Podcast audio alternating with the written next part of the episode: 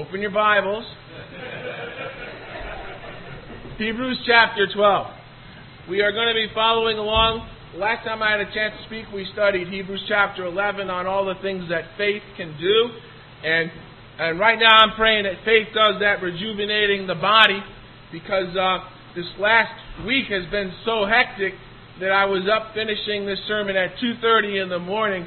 And uh, so right now, I'm glad we're having an afternoon service because at 10 o'clock I was in no shape to be up here saying boo. I was like, thank God. So uh, good afternoon, everybody. Amen. And I'm glad you're here with us. If you're visiting, I hope you have an encouraging and fellowshipping time. And afterwards, we're going to have a great time to encourage the Bowens. We have a cake and punch going away reception for them downstairs. And uh, I know they had an event that was supposed to be small that just kept getting bigger. But we have one more chance to say goodbye to them and encourage them. So, now, what faith drives? In the last, in this summer, I had a chance to uh, visit our daughter in the Bahamas, and I, had, I learned an interesting thing about why they drive on the left side of the road. It goes back to when there were knights riding the roads. You would ride on the left side of the road because you might need to get out your sword to defend yourself against an oncoming rider. And what are most people, right handed or left handed? So think about that. If you rode on the left side of the road, you could draw your weapon out and defend yourself against an oncoming horseman. Now, why do we drive on the right side of the road? Well, the Teamsters, truckers, the first Teamsters didn't drive trucks. Do you know what the first Teamsters drove? Teams of horses. And it was in America and France that they'd have six or eight horses pulling in pairs, pulling the wagon. And the driver did not sit up on the wagon. The driver sat on the last, the first horse on the left. So he would want to be able to look to his left to see that the wagon coming the other way had gotten past him, so the drivers would drive on the right. So I was just curious about why this was true because we're in the Bahamas and they drive on the left. Then we're at my uh, my cousin's uh, daughter's wedding and we're driving on the left. And, and and I'm like, we're driving back and forth. People ask, is it hard to remember? Can be hard to remember. One time in the Bahamas, I turned left in, and I didn't stay left. I stayed right on a very busy road. So luckily, everybody said, "That's an American." and just stopped and let me turn my car around. And I was like, and any of you who know Reggie, Reggie Wilson, he let me borrow his truck down there. And, uh, it's a cool truck. It's an old Isuzu, but it, it has a choke. I mean, it's a really old truck. And before it warms up, sometimes it can stall when you're backing up. I'm like, please don't stall, please don't stall. So I'm babying the throttle and everything, and I managed to turn the car around. But you think about what drives us. And Hebrews 11, a lot of things there were about what faith can do in an encouraging way, how it can rejuvenate us. It creates a longing for heaven. It brings transformation. Well, faith also causes us to have some sort of actions and take some steps and take some positions on things. So the first thing is, if we go to the next slide, faith demands action. In Hebrews chapter 12 in verse 1. Therefore, since we are surrounded by such a great cloud of witnesses, that's all the men and women of faith in Hebrews chapter 11, some of whom we studied the last time I had a chance to talk with you guys. It says, Let us throw off everything that hinders and the sin that so easily entangles, and let us run the race with perseverance that's marked out for us. Let us fix our eyes on Jesus, the author and perfecter of our faith, who for the joy set before him endured the cross scorning its shame, and sat down at the right hand of the throne of God. Consider him who endured such opposition from sinful men, so that you will not grow weary and lose heart. In your struggle against sin, you have not yet resisted to the point of shedding your blood. Faith demands action. What does that mean? Well, if you look here, there's a reaction to the great cloud of witnesses. Things we've got to throw off, the race we've got to run, where we've got to fix our eyes, even our thoughts, considering Him who endured our opposition, and even being willing to shed ourselves to struggle against uh, sin to the point of shedding our blood. And you think of that great cloud of witnesses. How many guys ever had a workout buddy? Someone you go to the gym with, or even if you just talk about your workout. Okay? When you have a workout buddy, you share a goal with them, right? Why? Okay? Um, honestly, it inspires you. It holds you accountable. Okay? It moves you through things.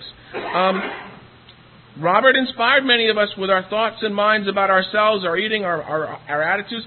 I just I took a decision to reinvigorate, and I had my my mat laid out in my living room floor every morning. I had my all my different weights and everything, and all these routines with squats with the weights and abs and a whole nine yards all summer long. I even brought them to Ohio. Her, her, her, we went to Ohio to visit Andy's sister, and I dragged this big bag of weights out. And my brother-in-law said, "What's that?" He goes, "That's the weights that I'm working out with." So he asked me. He actually asked me every morning, "How's it going?" And before we left the, the hotel, I worked out every morning. Why am I saying that? When you put things out there like that, it helps you to stay accountable. It helps you to stay focused. Well, spiritually, we need to realize that we have a great cloud of witnesses who are all looking at us and aware of us and inspired by us, but they need to drive us to do greater things. Um, even when uh, we found out we were going to go to Ireland for this family wedding, I reached out to the church in Dublin, and they asked me to speak to them on the Sunday that we were there. And I posted it up on Facebook, and I got a chance to preach to our church in Dublin. I had forgotten that all my family over there are my Facebook friends. It was awesome because they're like, "What's this church in Dublin? Tell us about it. What are you doing? What's what's it?" Uh, and I got a chance to share the message, and and I started a great conversation because there was a great deal of curiosity in my family. And my aunt and my cousin had come out and visit us in New York back in October. They couldn't come that Sunday because they had uh, conflicts, but it started a great conversation. So when you put things out there, you just don't know what's going to come out of it. You can't ignore the consequence of letting your light shine. Um, a great cloud of witnesses can drive you to do things that you might forget to do otherwise. We need to remember how many people went into bringing us where we are today. Um, uh, for instance, we took tried to take Caitlin. Caitlin went to Bolivia for the summer. If you know anything about this, the southern continent, the southern hemisphere. What season is it now? It's winter. So she spent her summer having winter. So he said, Well, we got to get you one day at the beach. So, so we tried to get her to the beach, right? So on Friday, Friday we took, Friday we took her to the beach. I've never been attacked by so many biting black flies. There was like 15 of them all over my legs. And I, we couldn't stay. You, that great cloud of flies drove us away, these little tiny insects. And we're walking off the beach, and there's people coming towards the beach, and they're wondering, why is everybody leaving? It wasn't just us, it was everybody in our area had to leave the beach. And we're warning people, there's a great cloud of biting flies. They're going to inundate you. They're all over you. You, you swat. I was like, I got one out of the 15. And I was like, this is impossible. But see, a great cloud of witnesses in the same way can keep you focused on what it is that we're trying to do for Christ even uh, Andy's the last couple of days, some of the some of the women have been helping out this uh, uh, their friend Arelis a lot, and she has a great cadre of sisters around her, encouraging her and inspiring her. And it didn't just start in the in this summer. Lynn met her years ago and reached out to her, and and uh, had some Bible studies with her. Now she's getting to a point where she wants to make some great decisions, and soon enough she may be making that decision about her salvation and becoming a Christian. Amen. But that's a great cloud of witnesses that went into us. Now, if we think about this, and it goes on and it starts talking about Jesus. And you might think about, well, there's this great cloud of witnesses, but it mentions Jesus. Because I think he needs to be our greatest inspiration. I think what he endured and what he went through and everything that he suffered for us needs to keep us focused.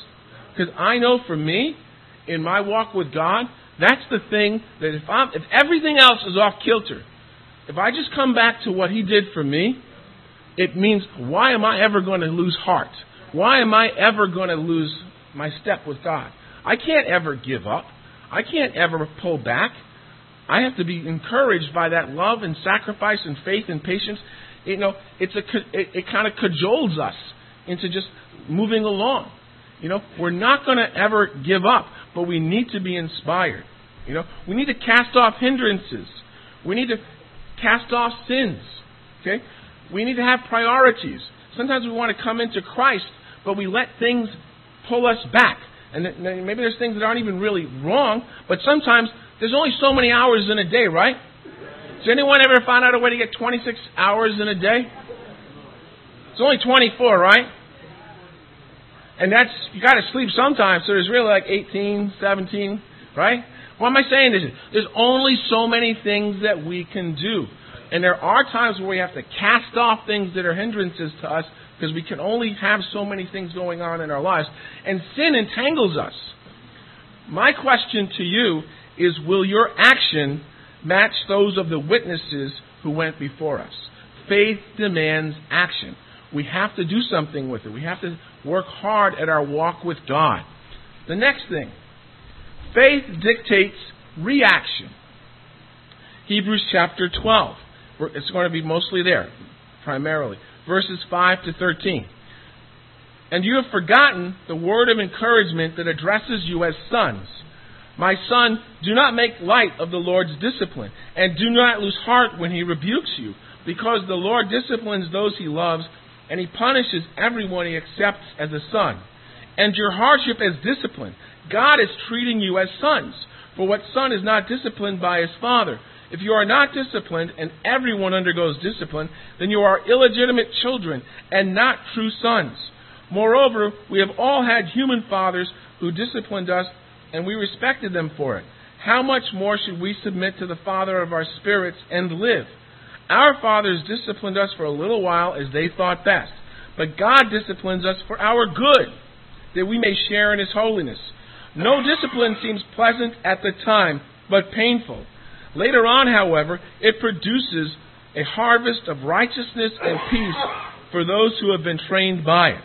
Therefore, strengthen your feeble arms and weak knees, make level paths for your feet, so that the lame may not be disabled, but rather healed.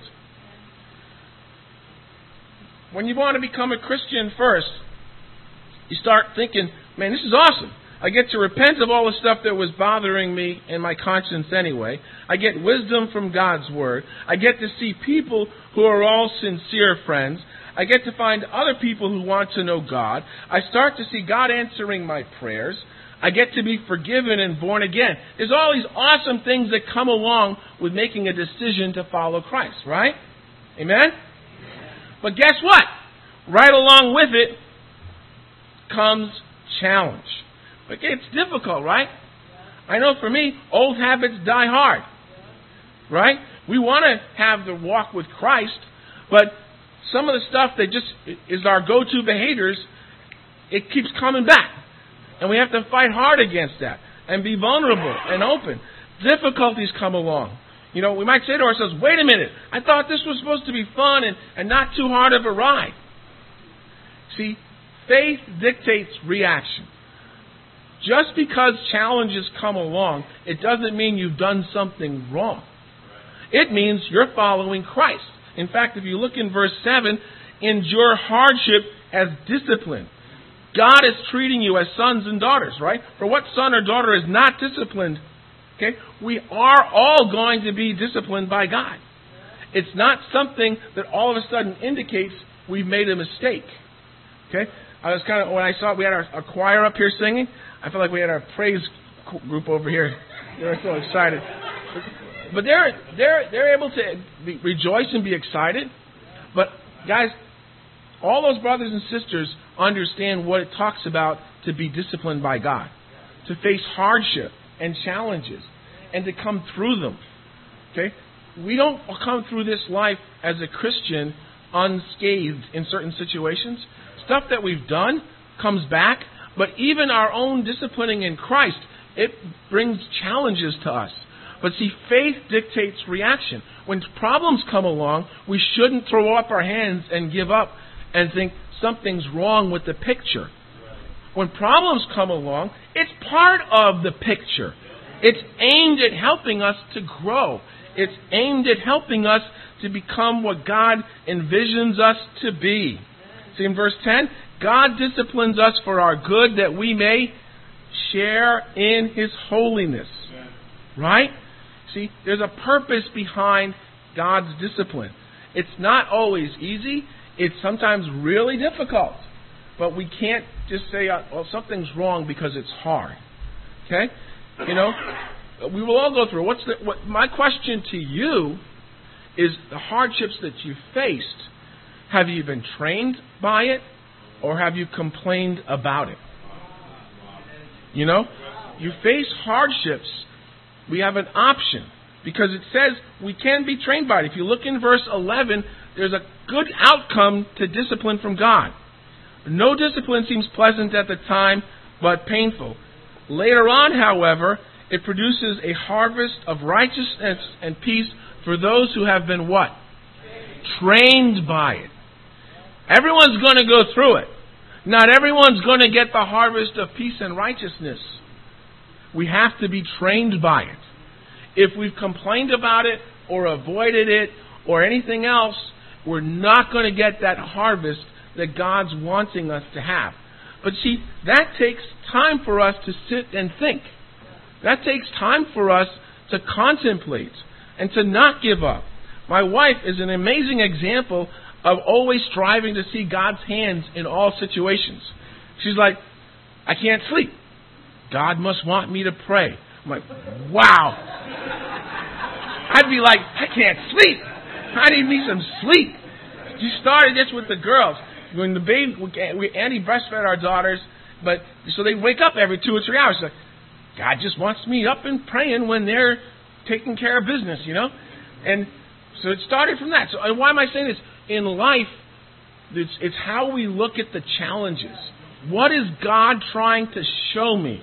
What do I need to learn from this? Not, oh, I can't believe it's so hard. This is difficult. Someone keep me from falling away. Someone come hold my hand. Instead of having a heart of like, I'm going through hard times, but let me figure out what God's showing me through this. You know, how will you react to hardship? One reaction comes from faith and can lead to a harvest of peace and righteousness. Now, if you, if you even look in verse 13, it says there, Make level paths for your feet, so that the lame may not be disabled, but rather healed. And right in front of that, it says, Strengthen your feeble arms and weak knees. You see, how you react will dictate how others react. We set an example. So it says there, we need to not cause anyone else to be disabled. We need to not make anybody else have a hard time getting along this path of the Christian life. Those of us that are more mature in the faith, we need to be examples for those coming along behind us in the faith so that they can see how we handle life.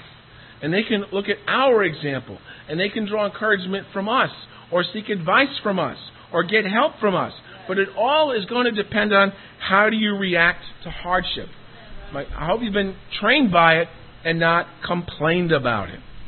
The next thing is faith drives interaction. Hebrews 12, verse 14. Make every effort to live in peace with all men and to be holy. Without holiness, no one will see the Lord. See to it that no one misses the grace of God and that no bitter root grows up to cause trouble and defile many. See that no one is sexually immoral or is godless like Esau, who for a single meal sold his inheritance as the oldest son. Afterward, you know, when he wanted to inherit his blessing, he was rejected. He could bring about no change of mind, though he sought the blessing with tears. There's two kinds of interaction I see highlighted here. Okay? Two kinds of interaction. First one is with regards to the lost, people who don't know what we know right now. We have a right to let our light shine and to get into the lives of people. It says, see to it that no one misses the grace of God. Okay, if we're in Christ, do we have the grace of God? Amen, right?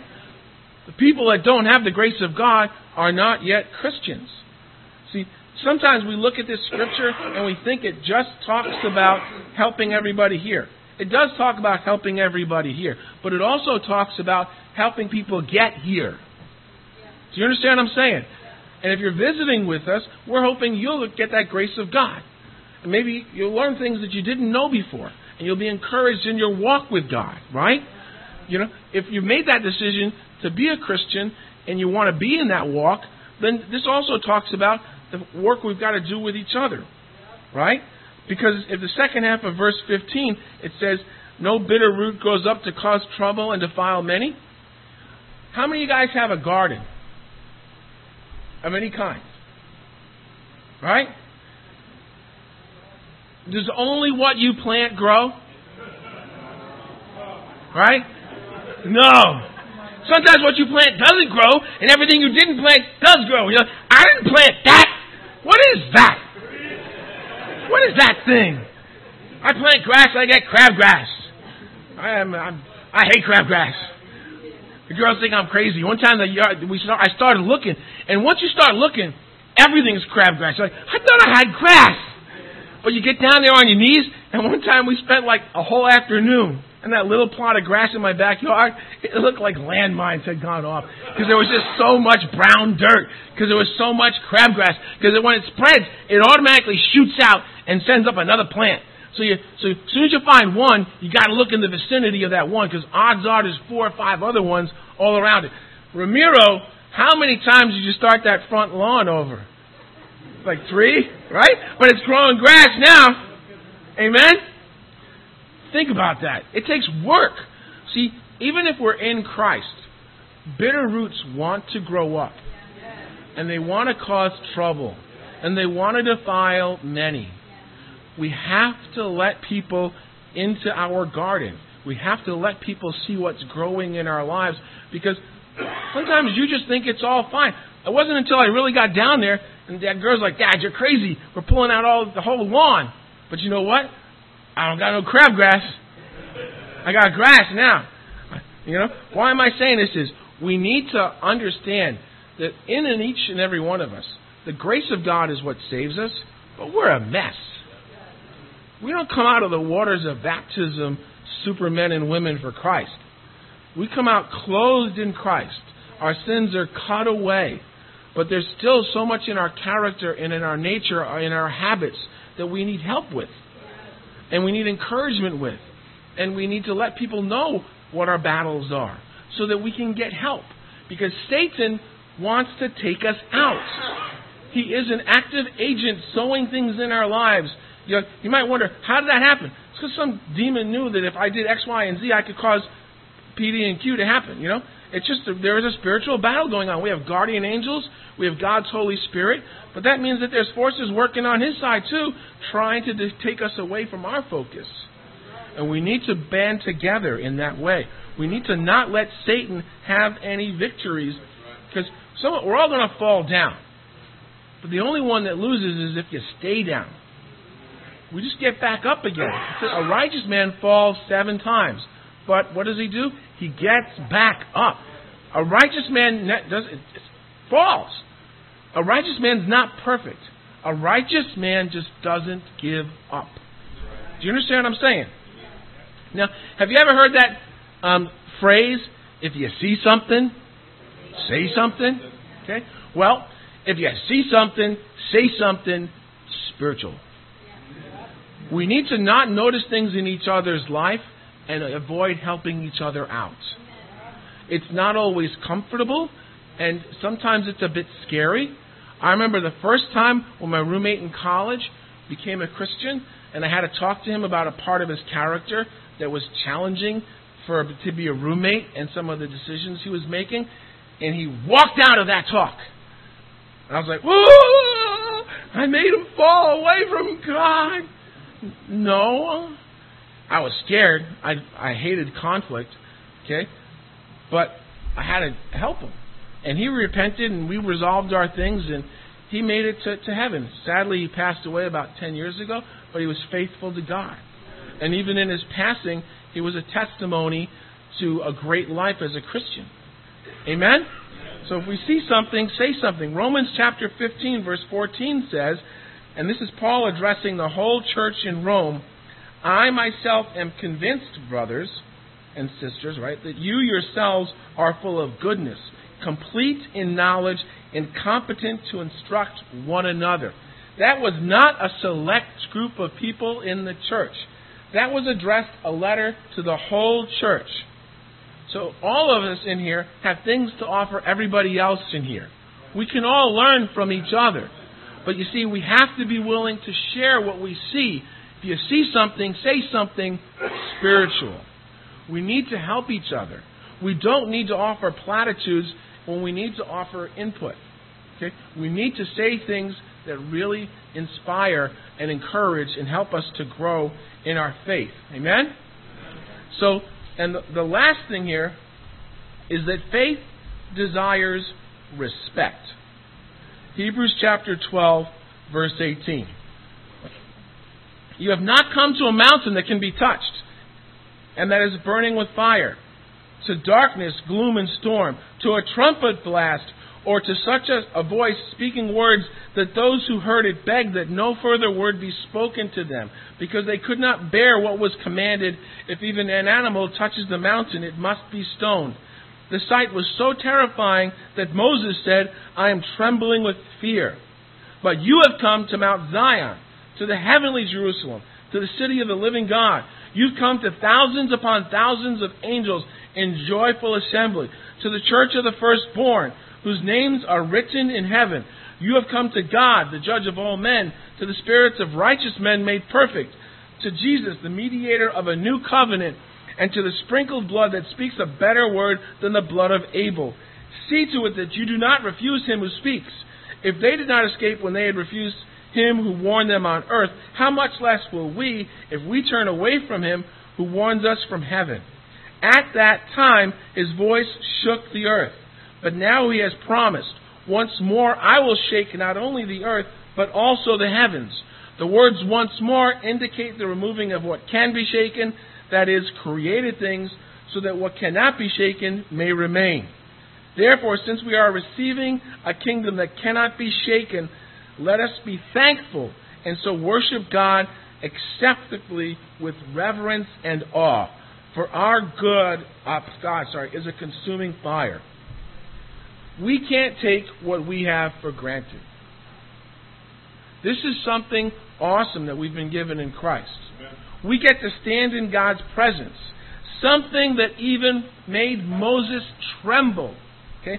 Thousands upon thousands in joyful assembly. That's how many angels are out there excited about gatherings like this today of men and women who are walking in Christ.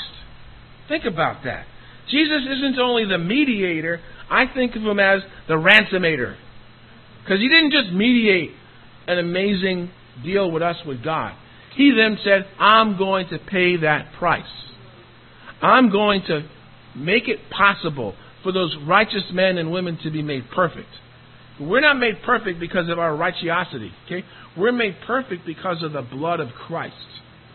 Do you understand what I'm saying? So what we've been given here is an amazing opportunity in Christ, but we have to treat it with respect. This is not something that we can just do or not do. And I'm sorry to let you know, but if you're here today, the cat is out of the bag. You got no excuse. You can't refuse them. Sorry. But it's awesome. So if you're struggling with this decision, you need to understand how awesome it is what we've been given. Do you understand what I'm saying? And I know in my walk with God, I came to the point of I'm either going to do this or, or I'm going to stop saying I believe in God. There was not that middle ground anymore where I offered some tacit acknowledgement but didn't do anything about it. I had to go one way or the other way. And I know which way I chose to go. Amen? And it did come with discipline. It did come with challenges. It did come with its share of hard times and struggles and broke, busted, and disgusted. But we're here. Amen? See, for us here today, we need to have that heart that says, I'm not going to just take this and let it roll off my back like water off a duck. We need to take this and embrace it. We need to take this and have a heart that I am going to be a man or woman of action. I'm going to be a man or woman that reacts in a godly way to his discipline. I'm going to be someone that interacts with brothers and sisters and with people who don't know what we yet now know, those lost souls out there that need to know about salvation. I'm not going to just treat the great thing we've been given in Christ as some humdrum thing. I'm going to treat it with the respect that it, that it, it needs to be accorded. Amen? I appreciate the chance to come and share this today. I hope it's helped you out and built you up. But and I hope we have a great week and an incredible time of fellowship here. Thanks so much.